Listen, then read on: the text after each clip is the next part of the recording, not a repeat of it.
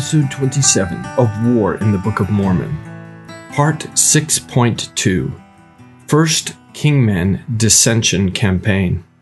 What happens when a subgroup of a society hates the organization, structure, and institutions of that society? In the Book of Mormon, we have three different approaches to answering this question. The first were the Antichrists, people and groups who opposed the cultural foundations of the Nephites, the gospel of Jesus Christ. We discussed Antichrist in greater detail in episode 9, or part 2.3. The second are a group that we will now name as the Kingmen. This was a group that attacked the political structure of the society. They wanted to change the governing structure from a magistracy based on laws and checks and balances of judges to a king.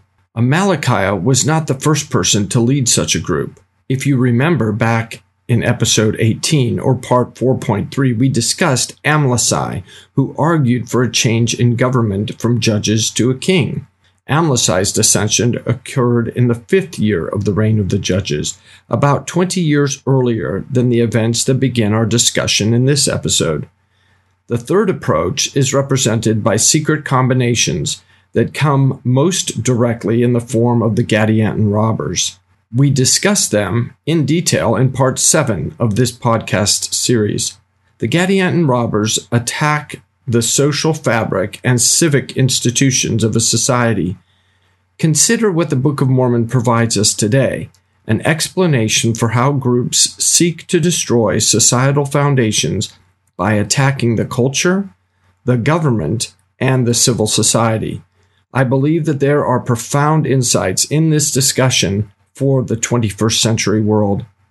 This episode begins with where we ended episode 25, with the dissension of the people of Morianton. The conclusion of the Moriantonite dispute and the resolution of the issues between the peoples of Morianton and Lehi coincided with the death of the Nephite chief judge, Nephihah, as we are told in Alma 5037 the Nephites were not immune from the contentious succession of rulers that plagued so many ancient societies. The next issue of armed conflict in the Book of Mormon had direct relation with this period of leadership transition. It is important to view this conflict in light of the still existent conflict with Amalickiah. He was of the same political and probably tribal orientation of those who came to be called kingmen it is probable that his agents and spies were instrumental in orchestrating the events we will discuss at Zarahemla as he was preparing his eastern invasion force that will be addressed in our next episode. What we will discuss in this episode was one of the longest Nephite campaigns fought against a single opponent, and it required Moroni's complete or near complete focus for more than two years. The synoptic chronological view is crucial to appreciating the full scope of events described only briefly. Neither Moroni nor Lehi II appear in any battle in either the eastern or western theaters until the latter end of the 27th year of the reign of the judges, even though Amalickiah invaded Nephite lands in the 25th year of the reign of the judges. I want to inform you that all opinions and suppositions expressed in what follows are entirely mine and in no way reflect the positions, opinions, or policies of the Church of Jesus Christ of Latter day Saints. Overview of the battle. We will read almost all of the verses that cover this topic. They are Alma chapter 51, verses 17 to 21. However, I suggest that the majority of chapter 51 is relevant to this discussion. I encourage you to read the account prior to what follows. Amalickiah's dissension occurred in the nineteenth year of the reign of the judges. He was effectively chased out of Zarahemla and fled to the land of Nephi that same year. Morianton's dissension occurred in the twenty-fourth year of the reign of the judges. He led the people out of the land of Morianton and toward the land northward, where they were stopped, or headed, by Teancum and his army. There was a battle. Morianton was killed, and the people of Morianton were returned to their land. For those keeping count, that is one dissension that fled to the south with partial success, and one dissension that fled to the north with little to no success. At or near the end of the 24th year of the reign of the judges, Nephihah died, and his son was, and I quote from Alma 50, verses 39 and 40, appointed to fill the judgment seat in the stead of his father. Yea, he was appointed chief judge and governor over the people, with an oath and sacred ordinance to judge righteously, and to keep the peace and the freedom of the people and to grant unto them their sacred privileges to worship the Lord their God, yea, to support and maintain the cause of God all his days, and to bring the wicked to justice according to their crime. Now behold, his name was Pahoran, and Pahoran did fill the seat of his father, and did commence his reign in the end of the twenty and fourth year over the people of Nephi. Close quote. Virtually every change in the chief judgeship resulted in some significant violent event, from the ascension of Alma II to the death of the final chief judge before the arrival of Jesus Christ. There is a pattern that is unmistakable to emphasize what I already stated. Within a matter of months, the people who will come to be called kingmen were calling for a change in the law, I love the way that Mormon refers to the events preceding the violence as it comes across as very dry humor. He starts in Alma chapter 51 verse 2 and it continues to verse 6. In verse 2, Mormon explains the problem as, and I quote, Nevertheless, they did not long maintain an entire peace in the land, for there began to be a contention among the people concerning the chief judge Pahoran for behold, there was a part of the people who desired that a few particular points of the law should be altered. The differences of opinion led to anger and a warm dispute, but not to bloodshed. What were the points of difference? We are told in verse 5, and I quote, And it came to pass that those who were desirous that Pahoran should be dethroned from the judgment seat were called kingmen for they were desirous that the law should be altered in a manner to overthrow the free government and to establish a king over the land.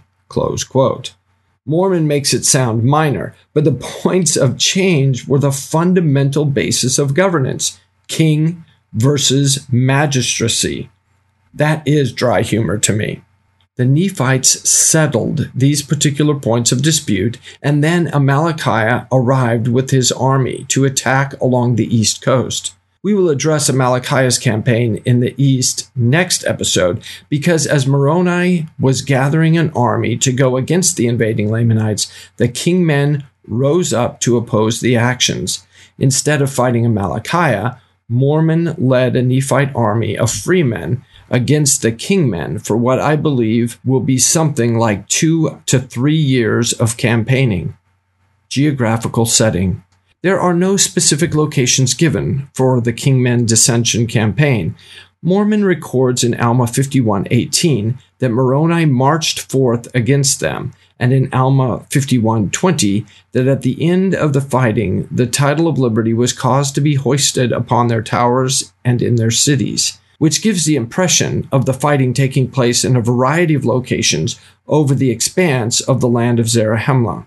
I imagine that this occurred primarily in the center of the land of Zarahemla, as we are not given any information on crossovers of campaigns between the fighting on the east or in the west and against the kingmen. The closest thing to such a crossover event is in the reference in Alma 52 11. Quote, and he also said unto him, I would come unto you, but behold, the Lamanites are upon us in the borders of the land by the west sea, and behold, I go against them, therefore I cannot come unto you. This is Moroni speaking to Teancum. And Moroni told Teancum in this verse that he was dealing with a problem in the west, while at the same time, I suppose, he was still dealing with the kingmen. Based on the sketches that I have done, I am supposing that the fighting against the kingmen happened in and around the following cities Zarahemla, Minon, Gideon, Jershon, Nephihah, Aaron, Sidom, and possibly Ammonihah and Noah. I think that one can safely assume that there were kingmen present in the cities captured by the Lamanites in the west Manti, Zeezrom, Cumeni, and Antiparah, I expect that there were also kingmen in the cities captured in the Eastern Lamanite campaign, but they were probably not involved in the fighting led by Moroni, as those cities were already captured. Who was involved? The combatants in this series of engagements come from two groups within the larger Nephite community the freemen, or Nephite forces, as they will be referred to here, and the kingmen. Nephite forces, freemen. We have no stated information on the size of the Nephite force. What do we know? We can safely assume that this campaign involved a series of battles or engagements. We are told in Alma 51:19 that 4,000 of the kingmen were hewn down or killed.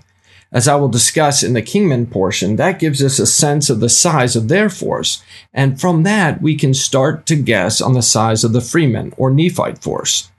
This was a dispersed and widely separated series of engagements, and therefore it is probable that the Nephite force did not have to be very large, as the kingmen were probably never consolidated into a single army. Additionally, Moroni had to leave an army in the field to fight the invading Lamanites, as will be discussed in the next episode. So, whatever force was engaged was without the assistance of the full army. With all of this supporting information taken into account, it is possible that at least one full Nephite army participated under the command of Moroni, and possibly a second or initially even a third under the commands of Lehi II and Antipus. Based on the imminent danger Moroni perceived in the internal dissension, the likelihood is that he would have tried to mass his efforts on this one enemy, the kingmen, and then deal with the second enemy, meaning Amalickiah. Therefore, I suppose the Nephite force to be in the neighborhood of 6,000 men, and possibly larger. As Moroni understood his opponent and their locations, the importance of spies is somewhat diminished, though it should be expected that Moroni maintained his use of them throughout his fighting to determine entrances to forts, cities, and to pinpoint enemy force concentrations.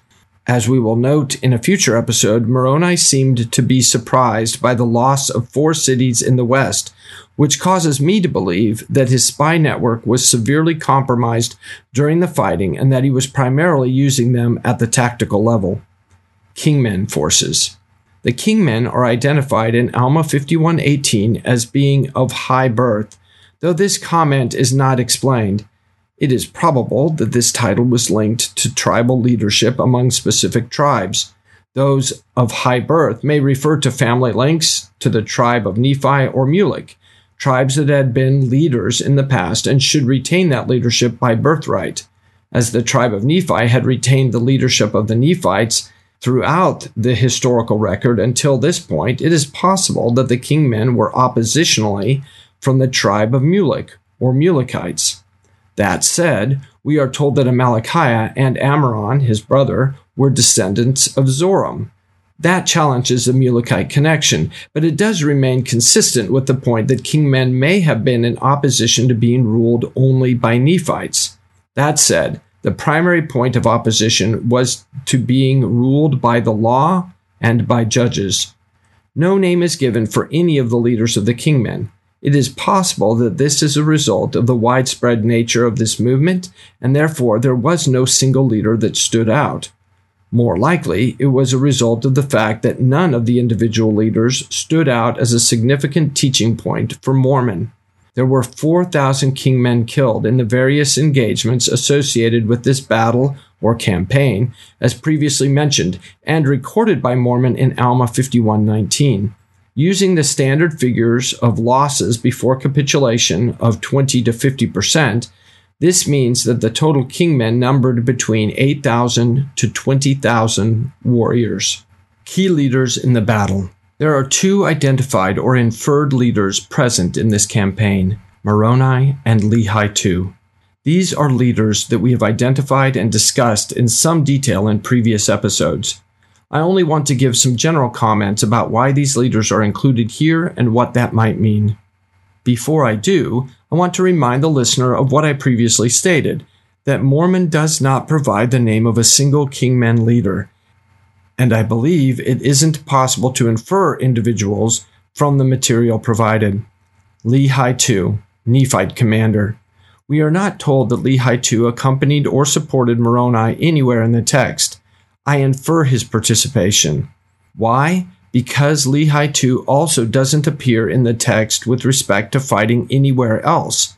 He isn't in the east, as that was where Teancum commanded. He wasn't in the west because Moroni put Antipus in charge. When Lehi II does show back up in the story again, it was to play a critical role in the Battle of Mulek, and then Moroni placed Lehi II in charge of the Eastern Theater and the city of Mulek, as we are told in Alma 53, verse 2.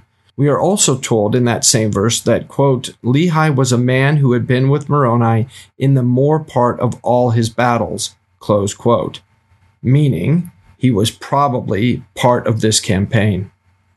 Moroni, Nephite chief captain. We know a lot about Moroni in this podcast series. I refer the listener to episodes 20 and 21 or parts 5.1 and 5.2 to get a lot more on Moroni. In this story, we see that Moroni was not some permanently pleasant person. We are told in Alma 51, verse 14, that he was exceedingly wroth with what he saw from the kingmen, and his soul was filled with anger against them. His first care, as recorded in 51:16, was to put down contentions and dissensions. What a profound lesson for leadership, grand and theater context. This campaign occurred just after the succession of the chief judgeship from the second to the third chief judge in the 25th year of the reign of the judges. Nephihah's position was appointed to his son Pahoran, as we are told in Alma 50, verses 39 to 40 and during his first year of reign, those who opposed the current system proposed changes to existing laws as given in Alma 51 2. The points of law that were requested to be changed dealt with the very organization of the government. Those making the recommendations wanted to have a king as the senior governing official. Pahoran refused the petition, and the opposition began to seek his removal from office. The matter was put before the voice of the people, and the people decided in favor of those who named themselves freemen and against the proposition of having a king. The determination of the people nearly coincided with an invasion from the land of Nephi led by Amalickiah himself. He attacked the land of Zarahemla at the head of a wonderfully great army, as we are told in Alma 51:11. The kingmen refused to join with the rest of the Nephites and seemed to be ready to oppose the Nephites as well as refusing to fight with them. This certainly had to be on the mind of Moroni as he sought for and gained permission to defeat the rebellion before going against the Lamanites. The petition he sent to Pahoran is, quote, with the voice of the people, close quote, and must have included a list of representatives or of names of Nephites who supported the request. What did it mean to have the voice of the people, or to have the voice of the people come in favor of, or to send a petition with the voice of the people in 67 BC. Obviously, these were not public opinion polls. Was it a vote? Was it an expression of representation through families, clans, and tribes? Maybe the judges were tribally connected and they met like something of a Roman Senate to express the will of the people. We honestly do not know what such phrases mean or how they were expressed. In the present day Church of Jesus Christ, there is an expression of the voice of the people when a person's name is presented to the congregation to serve in a specific position. The members of the congregation express their willingness to support that person in her or his service by raising the right hand. It is possible that this is akin to what Mormon meant. There was some body, that expressed solidarity with the idea presented, and that body was somehow representative of the people, writ large. Technical context. I want to mention two items here. First, note in the scripture I am about to quote the process by which the voice of the people was used to generate this campaign. I quote from Alma 51, verse 15. And it came to pass that he, being Moroni, sent a petition and the voice of the people unto the governor of the land, desiring that he should read it, and give him, Moroni, power to compel those dissenters to defend their country or to put them to death. Moroni generated the action. He will do this again during this war. But I want to emphasize that the kingmen represented a rebellion which is political as well as military, and Moroni recognized that he needed permission from the governor of the land. Note that the verse does not refer to Pahoran as the chief judge in this context. Why not? Did the request of the kingmen have an effect on the structure of Nephite government, such that governor now becomes a more and more common way to refer to the chief judge? That isn't at the heart of my point, but Pahoran's confirmation as chief judge begins this linguistic change in reference to the chief judge. Back to my point on the process by which the voice of the people was used in this case. Moroni sent a petition, which I suppose to be in the form of a letter, with the voice of the people. This actually causes me to think of a petition, in this case, a scroll with a bunch of signatures on it or something like that. I am not sure that this was what it was, but the language used leads me down this route. Moroni was requesting extrajudicial authority to compel rebels to support the state or face capital and lethal consequences. This is serious stuff, and to my way of thinking, it is interesting that the generator of this request for authority was the chief captain or military leader rather than the chief judge or political leader. The technical context element is to consider how such things worked within the Nephite world. We are never told about the constitution of the Nephite governing structures other than in the construction of the judges as Mosiah II departed from being a king. We don't really understand how war was declared or how lethal force was authorized. Moroni did not ask permission to go after Morianton. He didn't ask permission to defend Jershon or Manti nor do we have this reference to seeking permission to clear the east wilderness. Second, we are told in Alma 51, verse 20, that the dissenters, quote, yielded to the standard of liberty, close quote, and were, quote, compelled to hoist the title of liberty upon their towers, close quote. This sequence of events is one of the reasons that I often refer to this title of liberty period as a Nephite state as the title of liberty seemed to have been something akin to the United States Declaration of Independence or the opening paragraph of the United States Constitution, as it provided a source of state like national focus and solidarity for the ideology espoused by those who called themselves Nephites. I want to remind the listener of what was stated in the title of liberty, as I quote from Alma 46, verse 12 In memory of our God, our religion and freedom and our peace, our wives and our children. Close quote. For those listeners familiar with medieval Europe, there is an analog. It was often the case in the pre gunpowder era that local castellans might oppose the will of the king. If one possessed a stone castle, then it was possible to hold out for some time and possibly indefinitely as the king could only keep his army of feudal warriors in the field for a certain amount of time. Kings in the early and high Middle Ages spent a great deal of time bringing these local holders of fortresses to heel and to be obedient to the mind and will of their liege lord. It is possible that in this period of the Book of Mormon record that wealthy families retained strongholds and control of cities and Nephite lands as well, and thus there was a sense of having kingmen cities and freemen cities. The notion of compelling the overcome rebels to fly a symbolic pennant from a tower or city leads one to believe that they were possibly already flying something else. What might that have been? Tactical events. Mormon provides no details of the engagements or battles that made up this campaign. All that we do have in the record is in Alma 51, verses 17 to 20. Quote, and it came to pass that Moroni commanded that his army should go against those kingmen to pull down their pride and their nobility and level them with the earth, or they should take up arms and support the cause of liberty. And it came to pass that the armies did march forth against them, and they did pull down their pride and their nobility, insomuch that as they did lift their weapons of war to fight against the men of Moroni, they were hewn down and leveled to the earth. And it came to pass that there were four thousand of those dissenters who were hewn down by the sword, and those of their leaders who were not slain in battle were taken and cast into prison, for there was no time for their trials at this period. And the remainder of those dissenters, rather than be smitten down to the earth by the sword, yielded to the standard of liberty and were compelled to hoist the title of liberty upon their towers and in their cities and to take up arms in defense of their country. I want to discuss a few of the details captured in these verses in the order that they appear. Moroni commanded that his army should go against the kingmen. That leads me to imagine that this was localized in problem and response. Moroni took his army of 2,000 or so. It is possible that because of his position, Moroni might have had a larger army.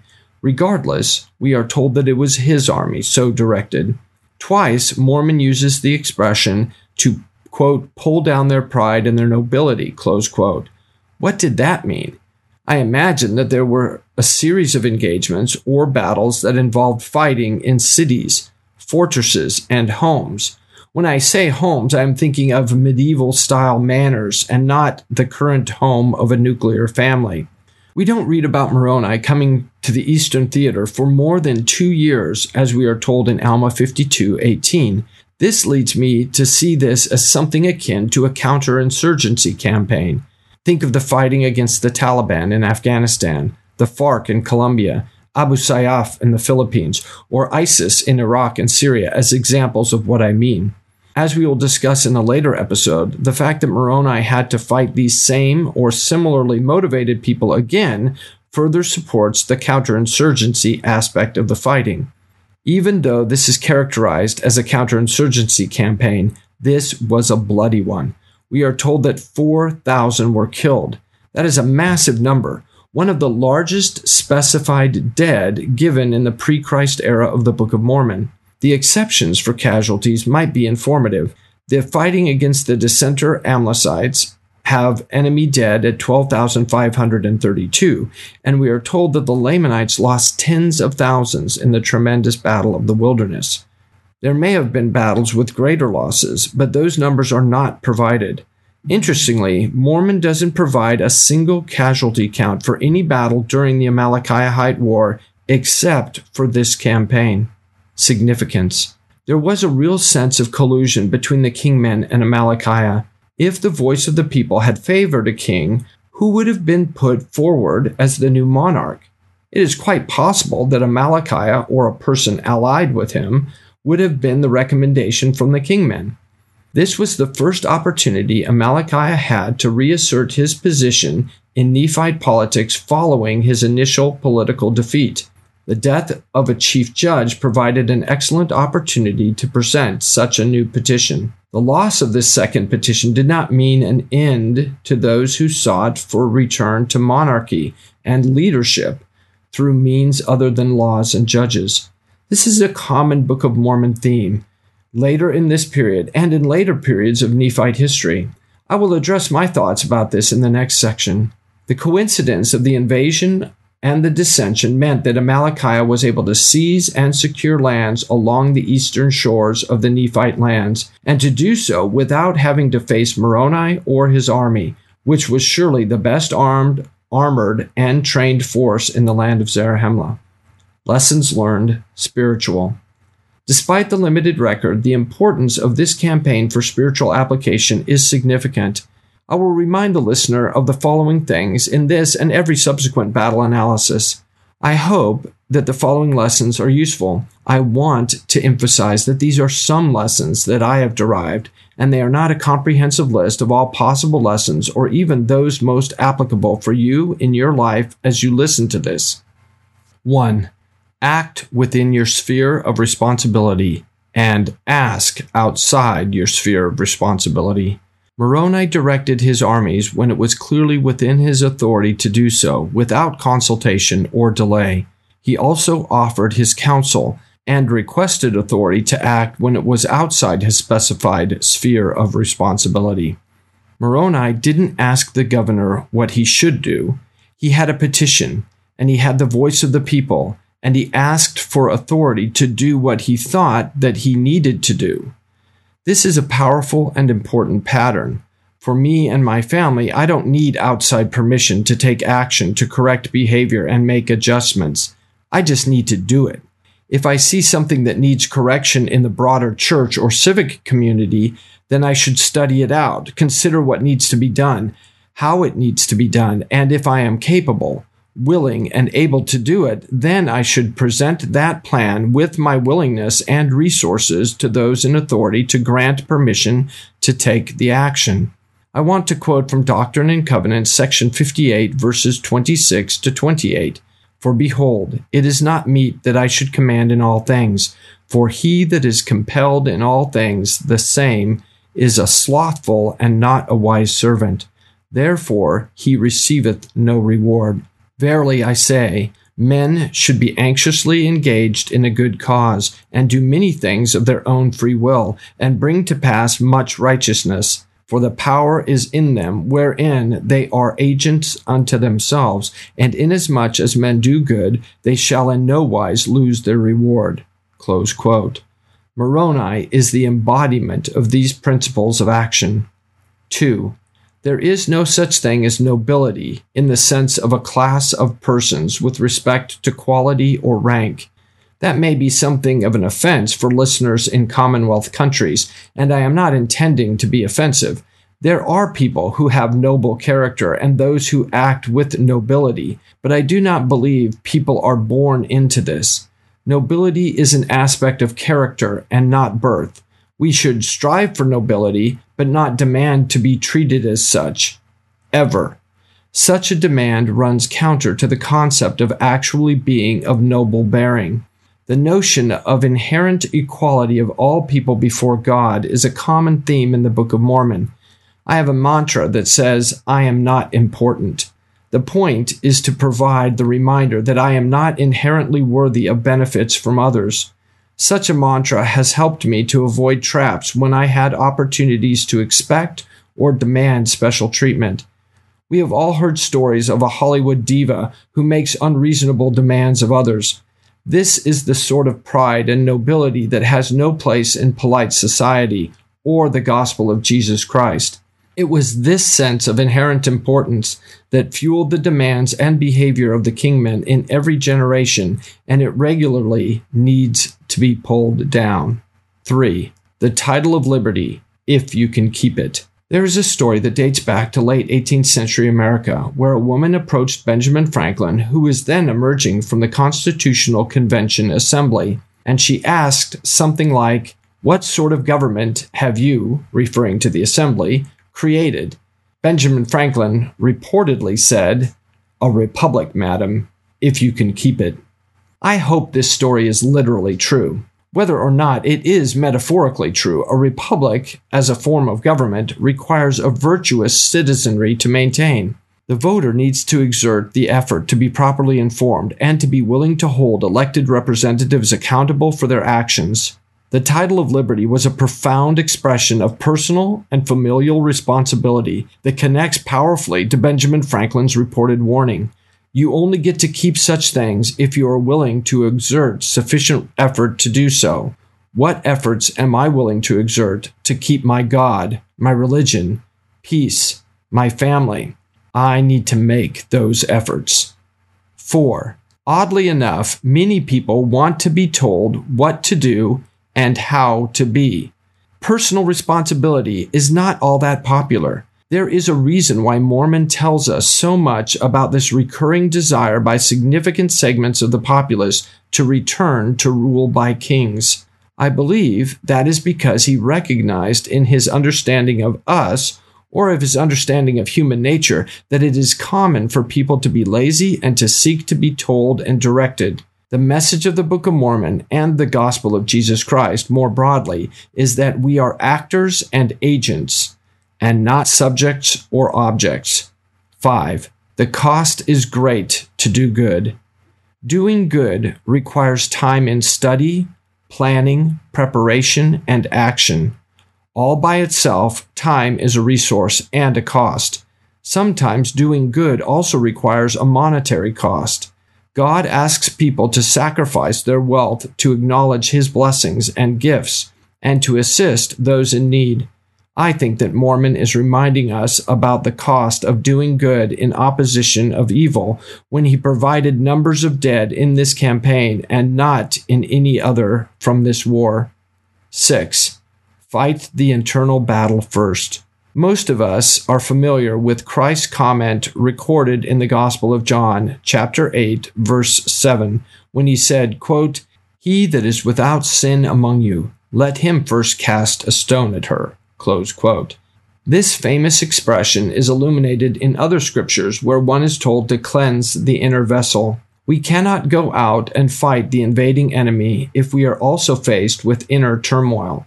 We need to be clean, centered, focused, and able to hear the voice of God through the Holy Ghost before we can effectively engage with Satan in open combat. That means that our best army, with our most capable commander, needs to be focused on removing those difficult inner threats. This story is also useful in reminding us that we don't need to be perfect before fighting the external foe. Actually, we will have to do both at once. Teancum and other commanders commanding city garrisons were fighting Amalickiah and his army as Moroni fought the kingmen. Moroni expressed that once united in purpose and effort, the Nephites were stronger. The same is true for us. Once the inner vessel is pure and we are able to concentrate on serving and elevating others, then our effectiveness will increase. Conclusion The defeat of Amalickiah's first force at Ammonihah and Noah, as discussed in episode 26, or part 6.1, meant he had to gather and prepare another army. He also sought to weaken the Nephites from within as well as without. The work of those still loyal or friendly toward him served first to inform him of the dissension of Morianton and the death of Nephihah. Using those events as a means of dividing the Nephites, he planned to and did invade nearly in time with another politically divisive issue of kingmen versus rule of law. Amalickiah wanted victory any way he could get it. Mormon taught the reader about Amalickiah's devious ways and means to procure the kingship of the Lamanites, as we discussed in detail in episode 24 or part 5.5. What we have discussed in this episode about Amalickiah seeking to subvert the political system of the Nephites, or at least use the subversion of others to facilitate his own imperial desires, is supportive of Mormon's previously discussed description of Amalickiah's character. Our next episode will explain the actions and events associated with Amalickiah's eastern campaign that culminated in the First Battle of Bountiful, and Teancum's action adventure behavior to assassinate Amalickiah. This is another one of the great stories in the Book of Mormon. I invite you to reach out and ask questions and send comments to me on Facebook at War in the Book of Mormon or at War in the Book of Mormon at gmail.com. All one word, War in the Book of Mormon at gmail.com. Until next time.